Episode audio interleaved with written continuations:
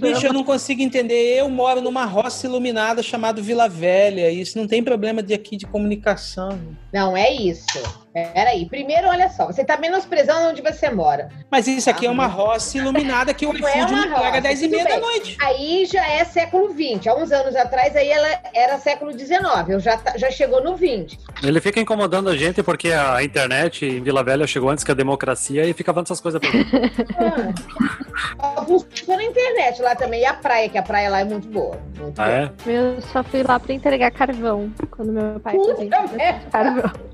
Carvão? Juro. Sim, porque meu, meu pai, ele trabalha com comércio de carvão, ele é representante comercial. E aí tinha que ir lá ajudar a carga. Quem foi, inclusive, pra Vila Velha foi meu marido, junto com meu pai, coitado. tava namorando, queria chamar a atenção do sogro. Chamar a atenção, hein?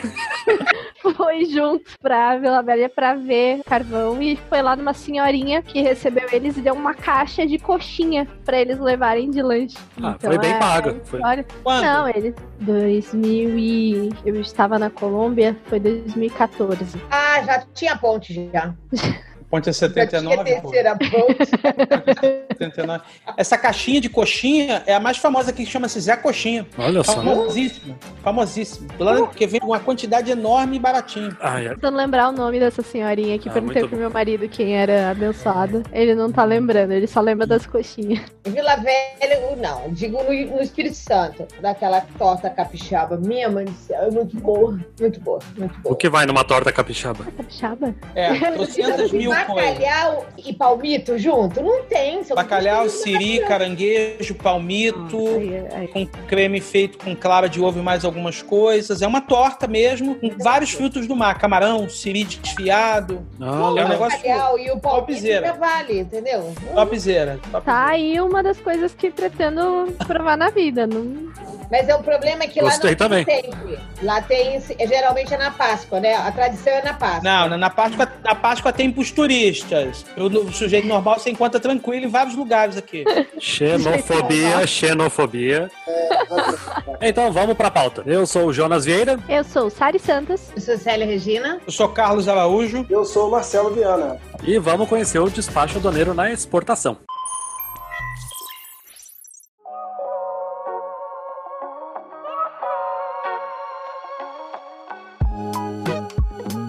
Saudações, movimentadores da balança comercial ao Invoicecast. Continuamos com a série Histórias e Reflexões do Comércio Exterior para falar dos despachantes aduaneiros na exportação. Sim, já falamos dos despachantes lá no episódio 4. Contudo, não demos a atenção merecida na exportação e para resolver esse problema, nós vamos conversar com os experts para explicar esse mundo e nos contar as boas histórias de sempre. Marcelo, quem é você na fila do embarque, cara? Eu sou Marcelo Viana, eu trabalho com despacho aduaneiro há quase 20 anos. Sou formado em administração de empresas com especialização em comércio exterior e tem uma empresa de despacho aduaneiro desde 2003, atuando aí nesse cenário não tão normal. Excelente. Célia, se apresenta, por favor. Eu sou Célia Regina, sou despachante aduaneiro e no momento estou exercendo a presidência do Sindicato dos Despachantes Aduaneiros do Estado do Rio de Janeiro. Sou formada em jornalismo, mas acabei fazendo pós-graduação em comércio exterior. Estou há 34 anos na área. Ah, bom, 34 anos convence a gente que tem história. Carlos? Sou Carlos Araújo, sou despachante aduaneiro, formado em gestão financeira e no mundo do comércio exterior foi uma pós-graduação em logística. Eu estou sediado em Vila Velha, no Espírito Santo, tenho uma empresa de despacho aduaneiro e todo santo dia eu tenho uma história nova para contar que amanhã eu não sei qual é a próxima. Muito bom, muito bom. Então vamos começar do básico do básico. O que faz um despachante aduaneiro na exportação? O despachante aduaneiro, ele é um assessor, ele começa a ajudar o seu exportador desde lá da hora que ele faz a venda para poder acompanhar todo o processo de incoterm, de classificação. Ele faz essa parte toda de assessoria, utiliza as ferramentas da Receita Federal para a DUI, faz o acompanhamento todo, conhecimento de embarque, desembaraço e acompanha até a chegada do destino.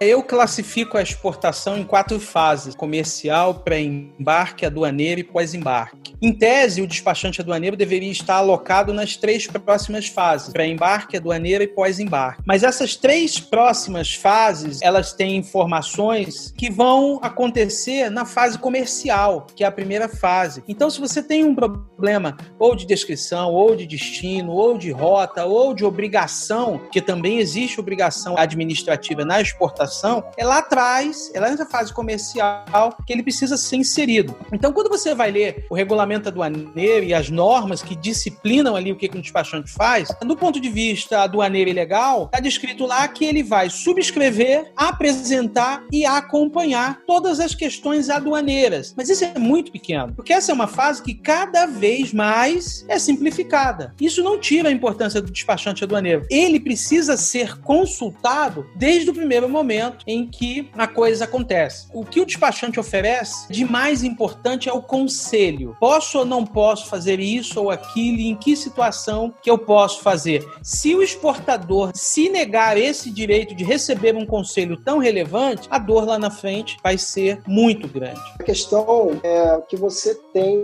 e faça circular a informação. Então, sem informações precisas, sem informações relevantes, a probabilidade de dar algo errado é muito grande. Dentro dessa fase comercial, a informação ela tem que circular. Então, é uma relação de confiança entre o embarcador e o prestador de serviço, que no caso é o despachante aduaneiro. É importantíssimo isso.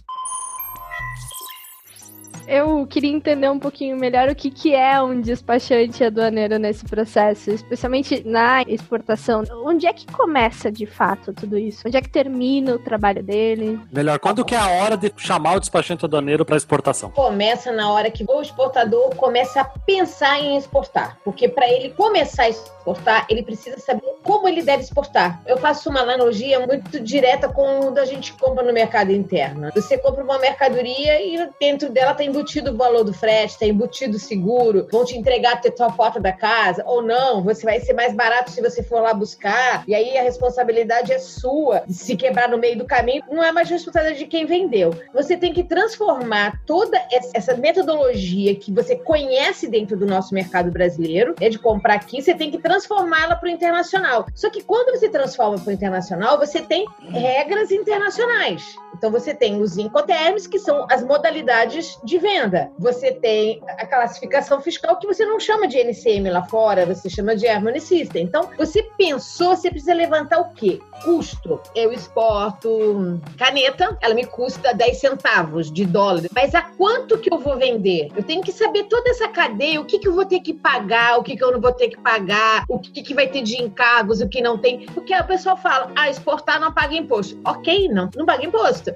O fabricante tem esse benefício de não pagar o ICMS. Só que ele tem transporte, ele tem um terminal de carga, ele tem frete internacional. Então, assim, quem é que vai pagar esse frete internacional? Quem vai pagar esse frete rodoviário? Então, você volta lá, como eu disse no início, sobre a questão da compra local. É por aí. Eu estou comprando um sofá numa loja ali, o cara fala é mil reais, eu te entrego dentro da tua sala. O que acontecer até a minha sala é responsabilidade dele, ele vai ter que dar o jeito dele me dar um novo se for roubado, caiu, seja o que for. Aí ele fala: não, olha, você, você quer levar esse sofá no seu caminhãozinho? É 800 reais. Então, assim, você tem essa diferença de preço. Agora, você está pensando em exportar, você vai ter que fazer o seu custo. Então, o despachante entra aí nessa hora. Você tem as outras peculiaridades de cada mercadoria, que cada um vai ter os seus órgãos anuentes aí para poder ajudar a precisar mais do despachante aduaneiro. É, uma parte, então, é no planejamento, é levantar todos os custos, e aí tem também essa parte dos órgãos anuentes. No Brasil, o despachante aduaneiro não é obrigatório. Pode parecer um absurdo, eu acho isso ótimo.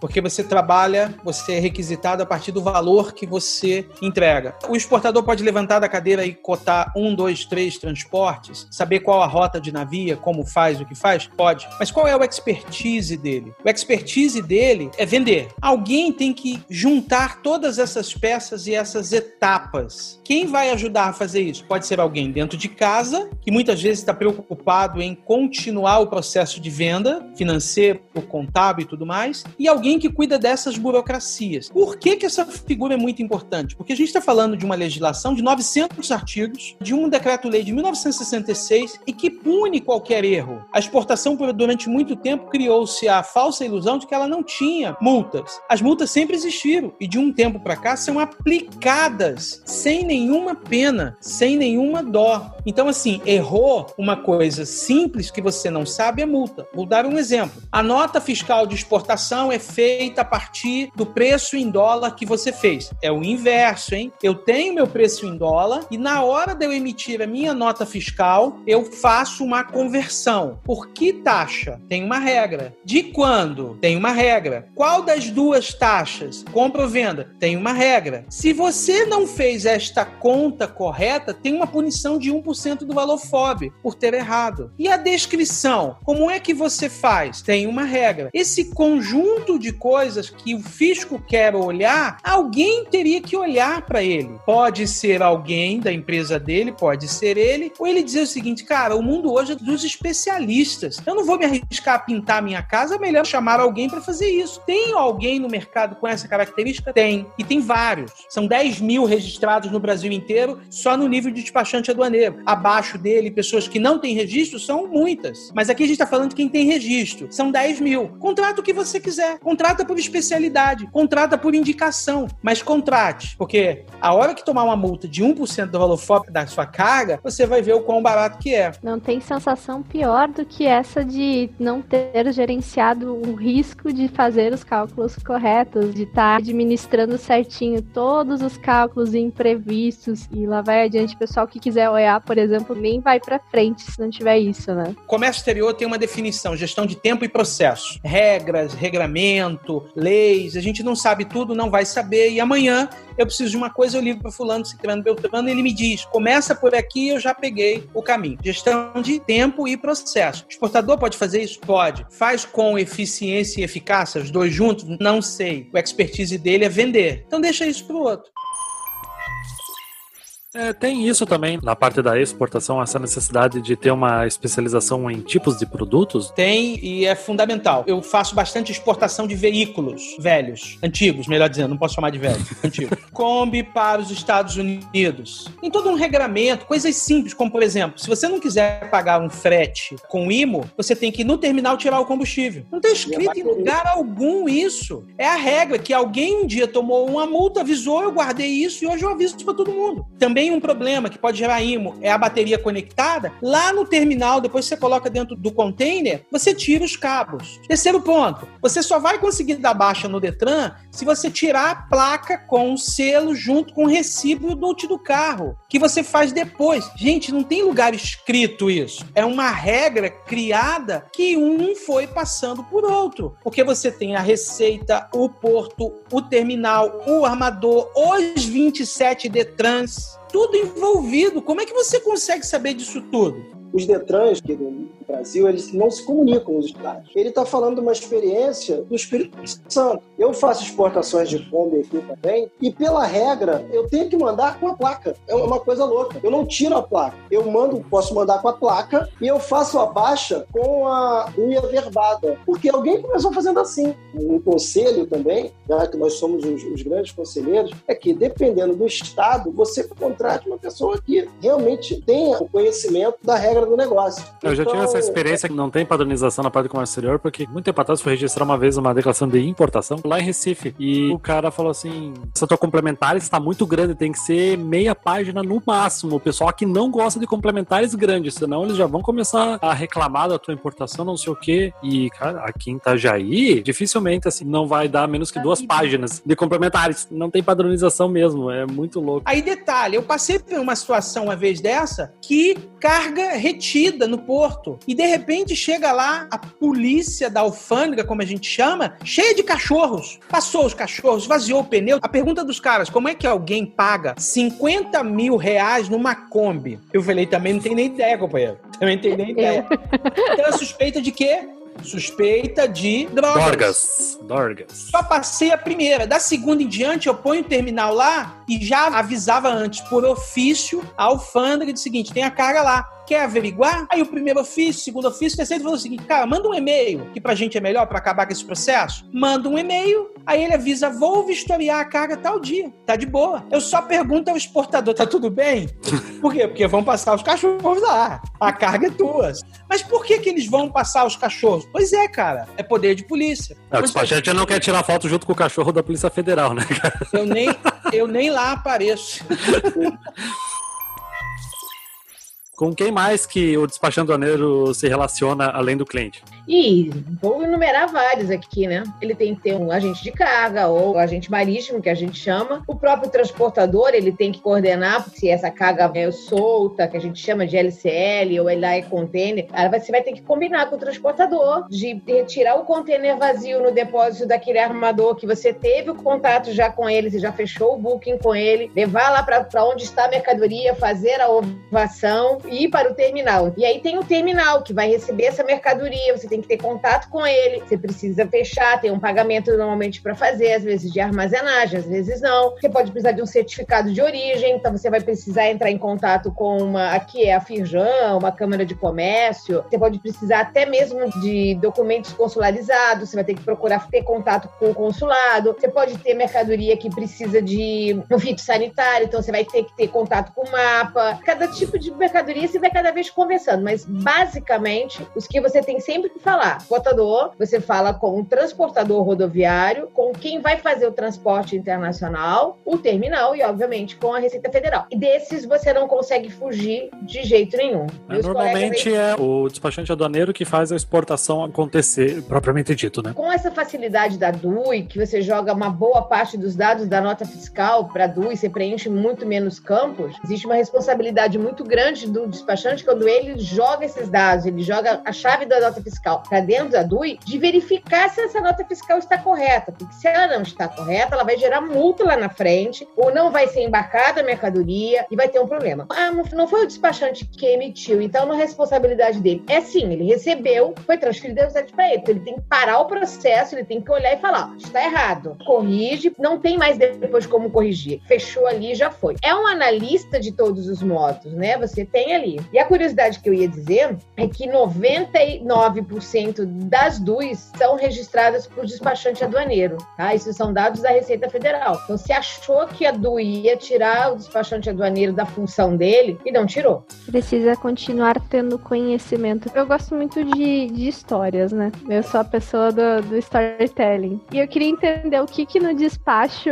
de exportação, além dos exemplos que o Carlos deu a respeito da Kombi, eu fiquei muito emocionada porque eu particularmente adoro Kombi. Porém, eu queria entender o que, que as pessoas mais erram nesse, nesse universo do despacho de exportação. Que dá aquela travada no processo, perde embarque, é, dá é, multa, é, assim, que, que, é, mais... é o top 5 dor de cabeça. O meu caso é a carga que chega em cima da hora. Aí perdeu o deadline. A gente já vê de tudo nesse negócio, né? Eu escutei uma frase sensacional. Todo Jedi precisa do mestre Yoda. Então é o seguinte, ah, minha planta tá atrasada, tá, jogam de qualquer maneira dentro do E o cara tem que se virar com o deadline. Aí é pedindo extensão, é uma informação que está errada no draft. Aí o cara, não, não, não, faz o seguinte, eu preciso alterar o draft, mas não pode ter custo. Como se fosse fácil você chegar para um armador que cobra tudo e falar para o cara, meu irmão, olha só, eu preciso alterar isso daqui, que eu deveria ter feito há três dias atrás, e hoje é o deadline de carga, então você pode alterar para mim sem custo. Para ser claro com a nova geração aí, o draft, você está falando seria o rascunho do conhecimento de embarque, é isso? É. É, e deadline é a hora da morte mesmo, tá? De, de...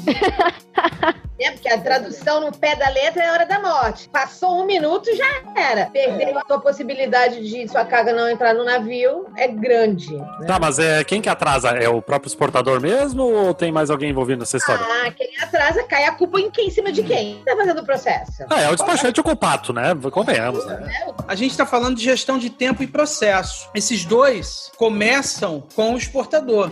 Eu tô com um caso aqui nesse momento, enquanto estamos falando desse conteúdo, de uma carga que está 50 quilômetros daqui sendo estufada, uma carga refrigerada, cujo deadline é amanhã no Rio de Janeiro, ao meio-dia. E eu sequer oh. tenho a nota fiscal. E é gengibre, um produto que tem controle de temperatura, ventilação e umidade. E eu sequer tenho a nota fiscal. Eu ainda não fiz a declaração de exportação. E amanhã essa carga vai entrar, não sei se tem programação, eu não sei se tem nada. Por quê? Porque o cara está estufando um dia antes de colocar no porto. E por quê? Por causa de 380 reais, que é uma diária de tomada no Porto do Rio de Janeiro. Não faz sentido uma carga de 44 mil dólares, 50 mil dólares, que custa 300 mil reais, ele errar num processo por conta de 300, 400, 500 reais. E aí ele joga a bomba para você e considera que vai ter um canal verde de liberação imediata, que não vai ter nada. Porque se ele perde isso, são sete dias que a carga vai ficar até o próximo navio. Vai ter multa por não ter embarcado, vai ter o que a gente chama de detention, que é o atraso do embarque do container, porque não foi embarcado, que brinca aí 100 dólares, 150 dólares por dia.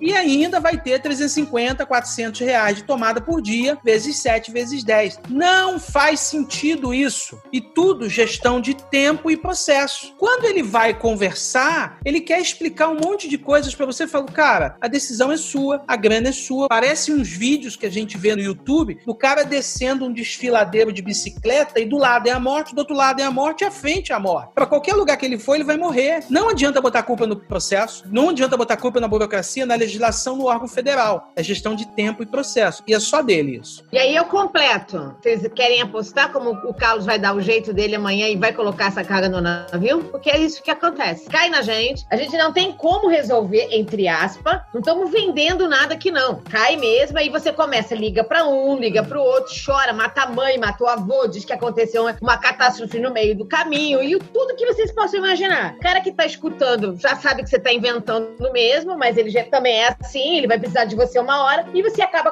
E o cara economiza os 380 reais, entendeu? Então, assim, é uma adrenalina muito grande. E vale ressaltar que ficou mais apertada quando entrou a declaração única de exportação, porque antes a nota fiscal era a última coisa que a gente pegava. A gente fazia todo o processo e por último a gente recebia a nota fiscal e concluía. Agora não, essa parte burocrática junto à Receita Federal dentro do sistema, ela começa com a nota fiscal. A gente não tem como adiantar absolutamente nada. Então assim, eles emitem a nota fiscal na hora que o caminhão vai sair, tá colocando a carga, né? Ovando, que é colocar dentro do container a carga, e aí tá lá o setor fiscal emitindo a nota naquele momento. Isso quando ela no meio do caminho não é trocada porque emitiram errado. Cancelada e ainda emitida errada. E não te avisam, o despachante não te avisa, você vai receber eletronicamente, não avisa, e assim vai. Entendeu? Aí a gente desenvolveu uma técnica aqui de que cada nota que chega entra no portal para saber se está consultado ou não. Mas tem uma coisa aqui que eu vou falar bem dura, bem dura. Abre o coração. Mas eu tenho. Eu aprendi para alguns segmentos e alguns clientes a dizer: obrigado,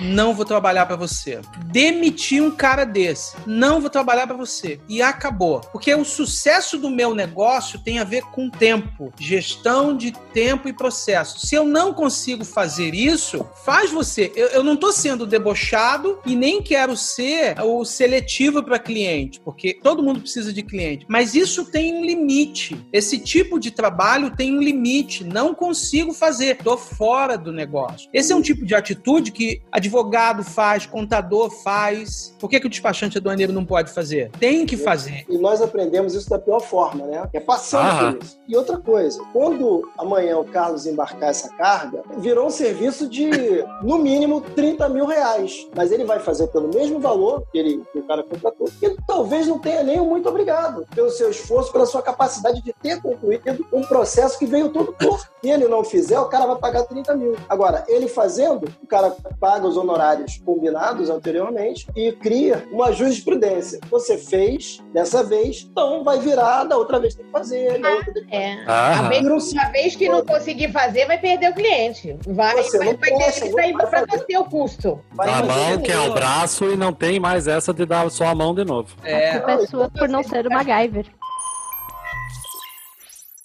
Eu até queria voltar um pouquinho no que foi comentado da documentação. Pelo que eu entendi, a nota fiscal é o documento mais importante na exportação. Que é diferente da importação, né? Não chega a travar tanto na importação, não chega a gerar tanto problema. Estou errado nesse é, entendimento?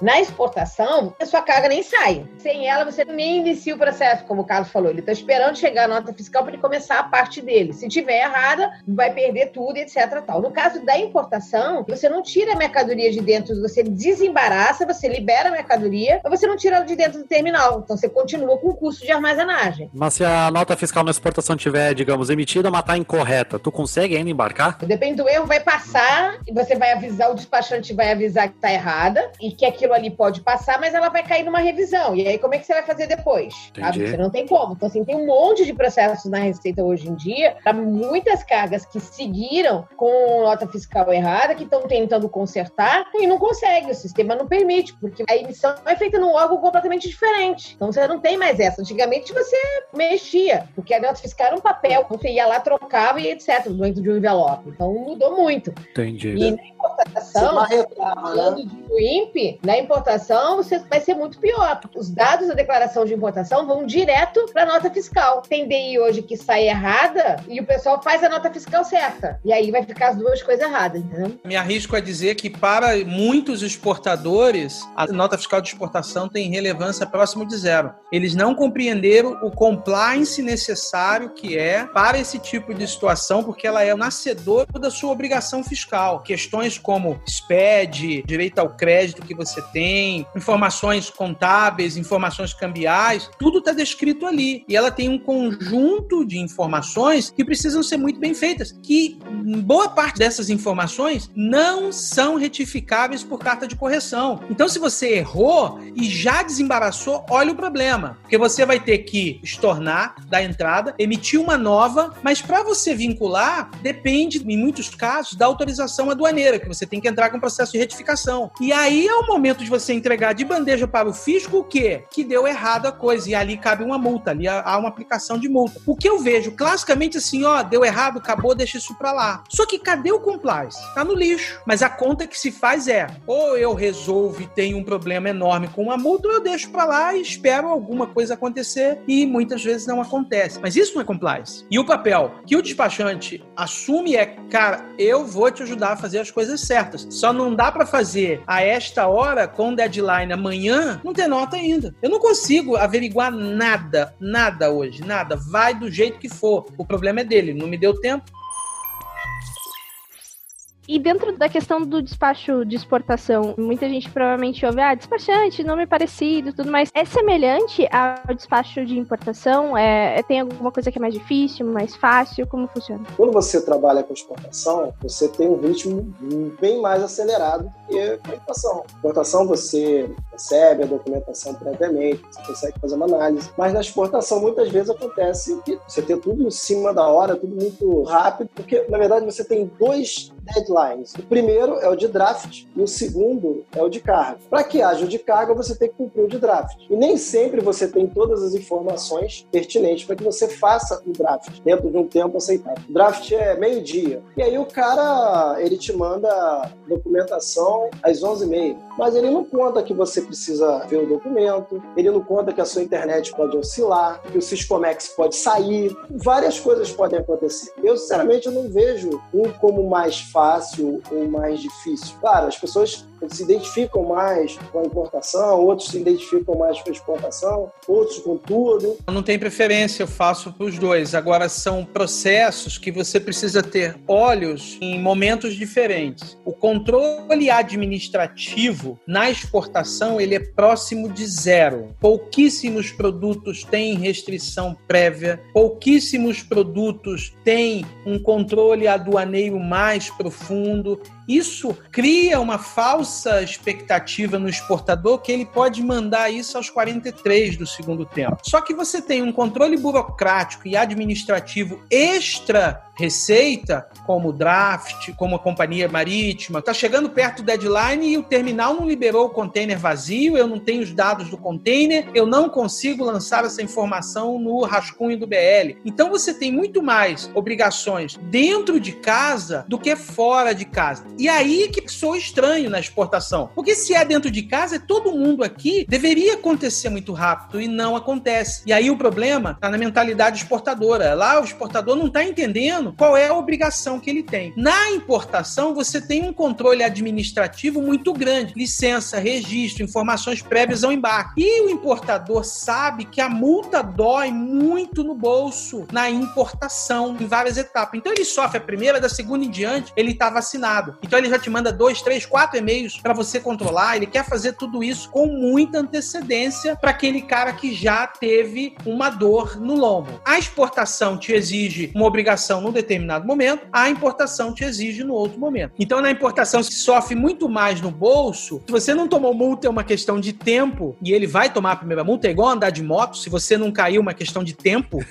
Quando ele toma a primeira multa, ele consegue perceber: caramba, eu preciso desse cara aqui do lado. A exportação são muitos e muitos canais liberados em cima da hora, sem nenhuma restrição. Ele fala, ah, eu não preciso desse cara. Deixa isso pra lá. Ah. Até entrar numa revisão aduaneira. Eu trabalhei já em trade compras que tinha tanto um setor de importação e de exportação. Eu tava lá na importação, né? E eu vi que o, o, o tipo de estresse que cada setor demonstra de uma forma diferente. Por exemplo, quando a importação tá para dar alguma coisa errada, o importador, o despachante aduaneiro, ele já começa assim, cara, isso vai dar merda, isso vai dar merda, isso vai dar errado. Aí o cara já começa a ficar gripado, ele já começa a ter dor de cabeça, ele começa a ter azia, e ele tá sempre sofrendo, ele tá quieto e sofrendo. Enquanto eu vi o pessoal da exportação, o contrário. Eles estavam tudo explodindo. Caramba, não vai chegar tempo esse container, desgraça, aprova esse draft. Os caras estão sempre explodindo, porque é realmente como foi dito, ó, o tempo é muito curto na exportação para você fazer todas as obrigações. Vamos, vamos, analisa logo esse documento, senão a gente vai levar outra multa, vai atrasar não sei o quê. Era isso que eu testemunhei. Eu não sei se eram pessoas realmente explosivas, mas eu tive muito essa impressão, sabe?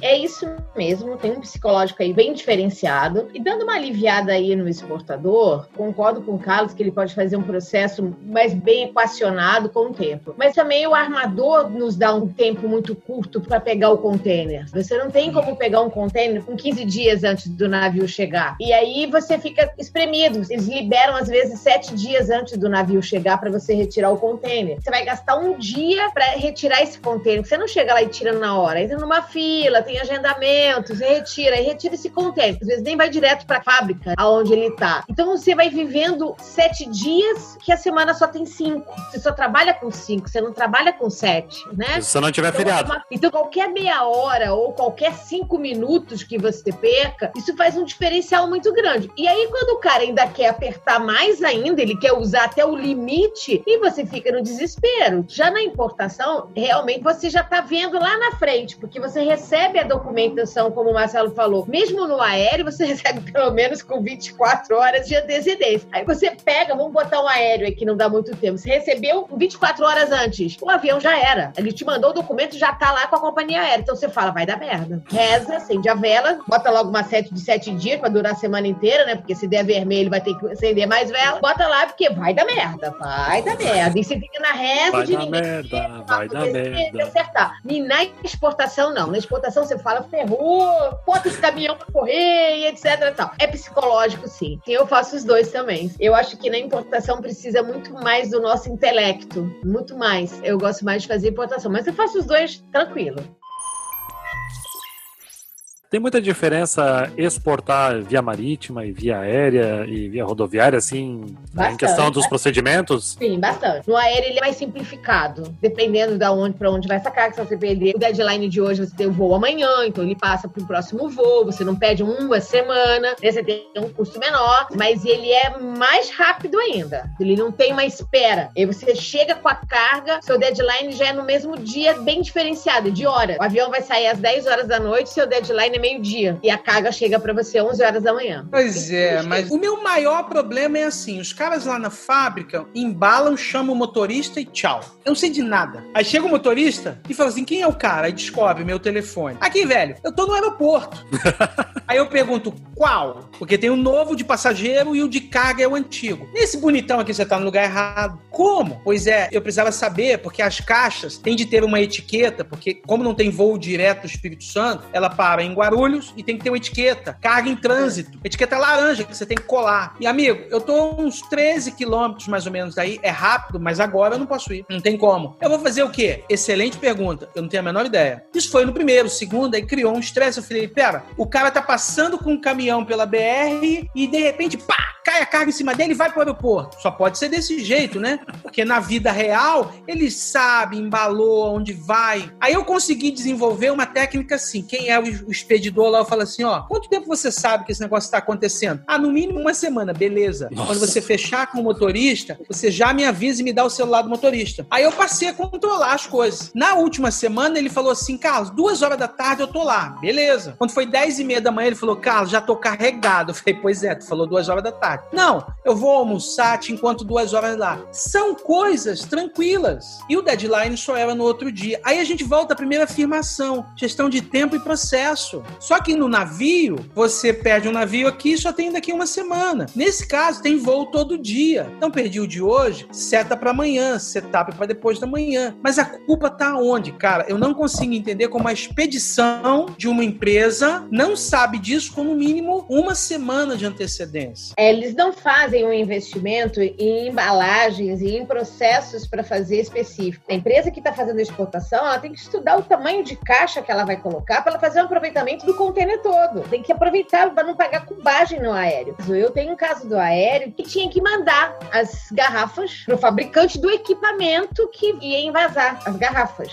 Então você manda o tipo da sua garrafa para entrar, para ajeitar lá o, o, equipamento. Gente, chegou de um jeito que se a gente colocasse dentro do avião ia chegar só caco de vidro. Não tinha cinta, aquela cinta de ferro que você passa em volta do pallet e você amarra. Já chegou lá no aeroporto assim, porta, sabe, de lado. Derretido. o que, que, você faz? O cara foi um caminhoneiro, ele chegou, entregou a minha filha, a carga tá aí, segue, o problema é teu. E eu faço o que com ela? Então, assim, aí vai, vai pegar, vai arrumar um jeito de resolver isso. E aí até isso o despachante tem que fazer, porque assim, não tem como a gente empurrar para um outro. O cliente tá com a gente, ele não tem mais ninguém para contar. Vai fazer o quê? O transportador vai voltar com o quê? Onde já se viu o despachante que não bala mercadoria, né? Aqui no Galeão, a gente, no aeroporto do Rio, essas etiquetas a gente também utiliza para os voos que vão fazer via Guarulhos. Tem que botar essas benditas dessa etiqueta. E como é que funciona? Vai colocando as etiquetas conforme já tá saindo do caminhão para poder entrar com coisa. Mas se isso entrar, se mudar, vou te dar um exemplo.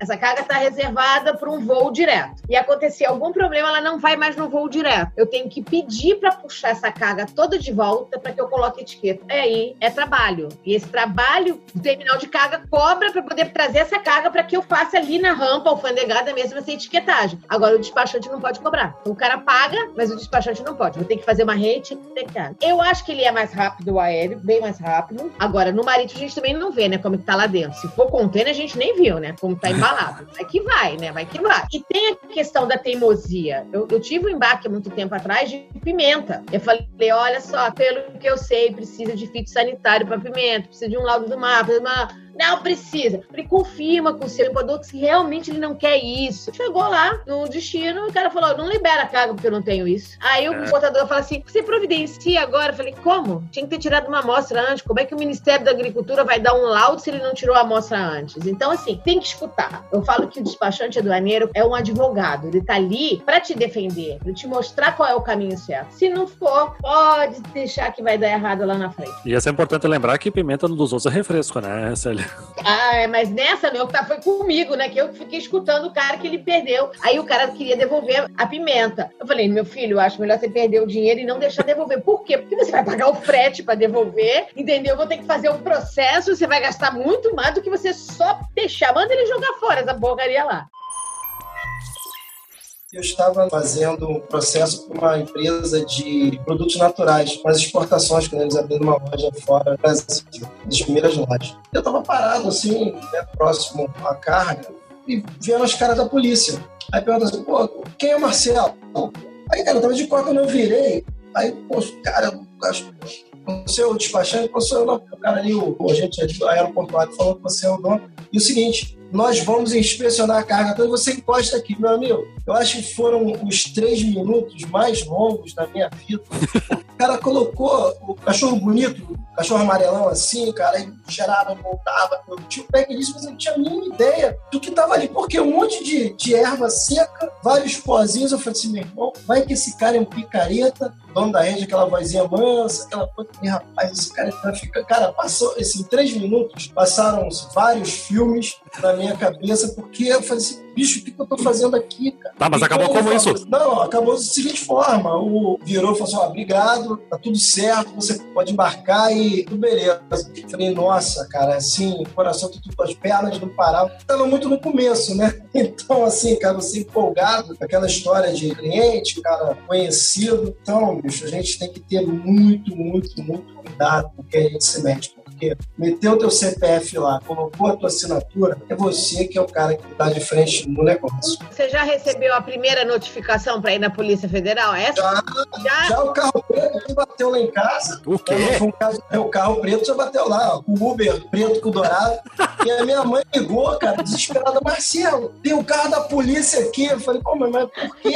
Ele tá entregando uma intimação aqui. Eu falei, nossa, cara, e eu não tinha a mínima ideia. Eu tinha feito uma DTA e o cara, o fiscal, olha só, eu não posso falar porque já passou, enfim. Logo assim que começaram essas placas que são refletivas, né? Os ah.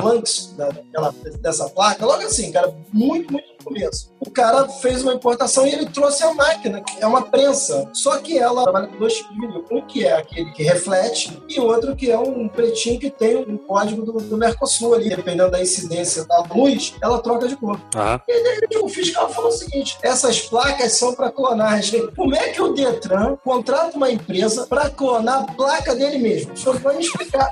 Lá em Viracopos, cara, eu fui 15 vezes a Viracopos com o meu dinheiro, pagando praticamente todos os dias eu ia, botava lá a grana, eu gastei uma grana de passagem pra lá. E o cara falou: não, não, isso é fraude. E, cara, foi pra frente o, o inspetor dizendo que não, todo mundo dizendo que não. Mas se o fiscal tem uma convicção, ele tem uma independência muito grande. Ele levou o negócio até o fim, colocou a carga em perdimento, aí abriu um processo administrativo. A carga do Detran foi para perdimento? Foi para perdimento. Na verdade, o Detran contratou uma empresa, que é a empresa que fornece as placas para eles, cara. Então, só que era uma coisa muito nova. E, e quando a carga chegou, eu havia falado pro cara o seguinte: olha, eu não lembro bem, cara, o detalhe que levou a essa suspeita, mas eu falei o seguinte, cara, acho melhor você devolver. E chegou no carnaval. Falei assim: olha, é um negócio que não tá legal aqui, essa documentação não, cara, não. Tem, tem que botar as placas, tem que fazer, tem que fazer. Eu sei, cara, que deu uma confusão. No final, carro preto bateu na minha mãe, quase eu perdi minha mãe. por conta de um susto muito grande. Não adianta o cara falar que ele é brabo, não adianta ele falar que ele tem medo, meu. Polícia, revólver, essas coisas, cara, não tem brabeza. Você pode até ter uma reação, mas o cara, não, porque eu vou encarar meu, é difícil, tá? Olha, despachante que não tem a visita da Polícia Federal, não tá não, é, não é despachante, tá faltando. É, é, um, é, uma autenticidade isso. Se não acontecer, que nem o Carlos falou, ainda vai acontecer, entendeu? Certo, tu já recebeu essa visita também? Lógico. Lógico? Meu Deus, como lógico? Isso pra mim é surreal. Coisa mais comum. Era vez eu dormi quase. Na verdade, depois que eu dei meu depoimento todo, a minha sorte é que eles iam no escritório, né? Então eu não era em casa.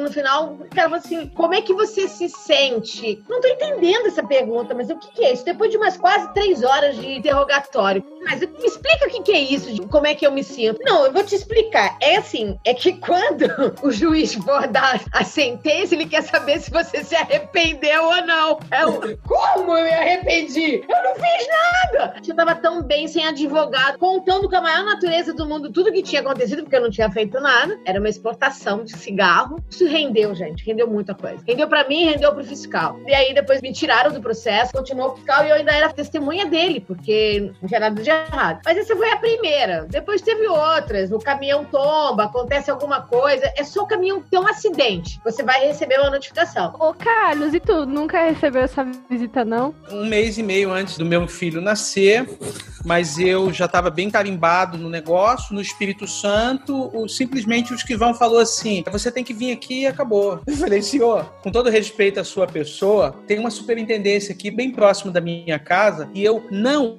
irei à Polícia Federal no Rio de Janeiro. Pode. Eu tenho. tem coragem. Eu não irei. Se o senhor quiser, manda uma carta precatória que eu deponho aqui. Não, mas o senhor tem que vir. Faltam poucos dias pro meu filho nascer. Declaração do médico, eu arrumo uns cinco. Eu não irei gastar dinheiro para ir ao Rio de Janeiro com uma coisa que eu nem sei o que, é. Porque nem me dizer do que, que é, eu só disse. Então, tá bom. Aí acabou, não fui, e dane-se. Sete meses depois eu recebo uma carta precatória. Fui aqui, aí você passa de ponta a ponta, né? Uma, duas, três, quatro. E todo mundo acha que chega lá e fala, cara, eu não devo nada, eu vou começar a contar. Não. O delegado já fala o seguinte: aqui, senhor vai responder sim ou não, e quando eu achar que você tem que detalhar, eu te pergunto, eu digo que você detalha. É, uma das perguntas que eu não esqueço, você tem conta no exterior? Eu falei, não. Nem PayPal? Falei, o PayPal já não é mais no exterior, que já tem CPF aqui. Ah, é mesmo? Não sabia. PayPal não sabia. Aí começou uma conversa completamente desvairada pelo negócio, sabe? Aí no fim, você passa por uma última sessão e ele vai perguntando algumas coisas. Você tem apelido? Não. Sua mãe não te chama de nada? Você não tem uma alcunha? Nada. Aí eu perguntei por quê? Não, porque se o promotor te indiciar, eles querem saber toda a forma. Eu falei, não tem apelido, não. Duas vezes aconteceu assim. Mas, cara, é que eles não conseguem entender qual é a sua função. Seu nome tá lá no papel, aparece de cara, esse é o cara que tem que chamar. Eu recebi uma chamada que vocês ainda não receberam. É o caso que teve aqui, uma investigação de cocaína na Europa. E aí, um dos despachantes me convocou como testemunha. Caráter dele, essas coisas todas. E aí, gente, é uma sensação horrorosa, horrorosa. Eu fiquei, eu voltei para casa, não tenho vergonha de dizer, fiquei passando mal, porque a cena que você vê eles com aquela roupa, cabelo e tal, e com a mão para trás, né? Os caras armados para eles entrarem na sala. E eu vi, eu conhecia. Tem uns dois que estavam ali, eu conhecia. Então foi uma coisa assim desesperadora. Eles levaram cento e poucos anos, mas eu acabei não sendo escutada porque o fiscal que foi chamado também, ele explicou como era o processo de que realmente o despachante ele não faz a ovação do container, né? A gente corre realmente esse risco de você estar tá fazendo uma exportação, o container chega lacrado, as caixas estão fechadas,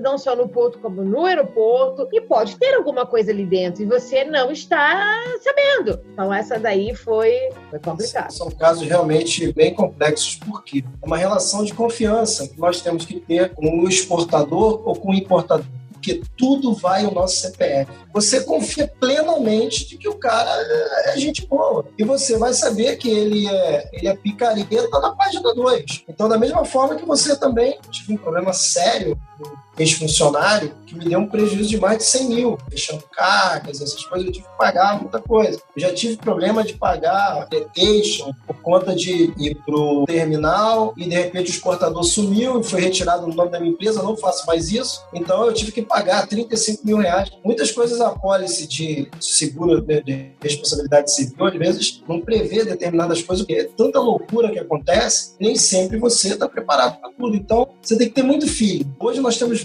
vários métodos para procurar saber da reputação da pessoa e tudo. Tem muita experiência, né? É, Infelizmente ainda precisa é, da experiência para aprender a se precaver, né? Não tem, você, não tem como prever é, tudo. Você só aprende, é um MBA mais caro, você paga com o teu sangue, não sai muito disso não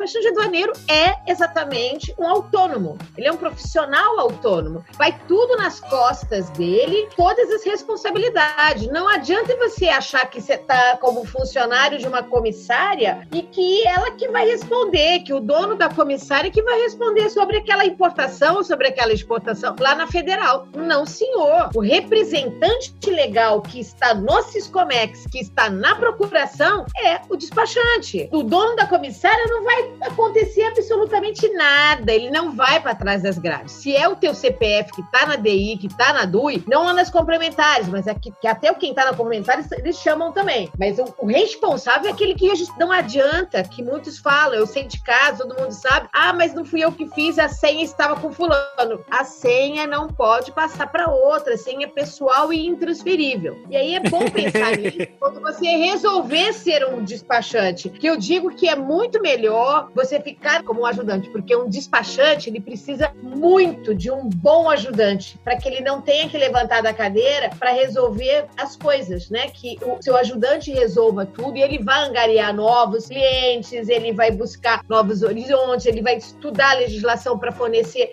novas saídas para os seus clientes, né? Então, eu digo muito isso. Eu vou contar o dia que eu estava no aeroporto, postado numa caixa, e eu fazendo o trabalho dali de cima, batucava e tudo, esperando o fiscal, e sentava na caixa. Eu, não existia smartphone ainda, né? Não, e ali não, tava com smartphone, debruçava e esperava, enfim. Na caixa, cara, aí encosta o rabecão. Aqui no Rio, rabecão, é o carro funerário. Eita. Eu estava em cima do, do caixão do cara trabalhei boa parte da manhã. Tava pagodando no caixão? No caixão do cara, mole. Não, tava tocando rock, falando marcação de bateria e tal. E eu não sabia depois, cara, que eu fui ver esquife. Eu falei, meu Deus. Aí eu falei, meu amigo, me perdoa, rezei, Pai Nosso. Eu falei, cara, você me perdoa que Deus te bote num bom lugar, mas não me persiga, tal, meu amigo, você me desculpa. E, cara, quero que você tenha muita luz no seu caminho. Tal. Eu tava no caixão, cara. Só essas coisas. Esse é o nosso dia a dia. Tu meio que fez um outro tipo de despacho, né, Marcelo? Quase um despacho espiritual, né? Cara? Isso. E, eu cheguei impressionado. Nesse dia eu quase não dormi, cara. Peguei o nome do cara, mandei rezar a missa pra ele, tudo. Rezei a missa pro cara. Eu fiquei. Falei, cara, gerenciamento de risco, né? Quem era o cara? Quem era o defunto? Era o cara que morreu, ele ia casar, eu acho que foi na lua de mel tomou Viagra. O cara não! Novo, cara novo. Mentira! É. Mentira! Esse caso foi, foi bem, bem divulgado. Ele, ele, ele não passou viagem. vergonha bastante, teve que aguentar você ainda batucando. Tipo. Também.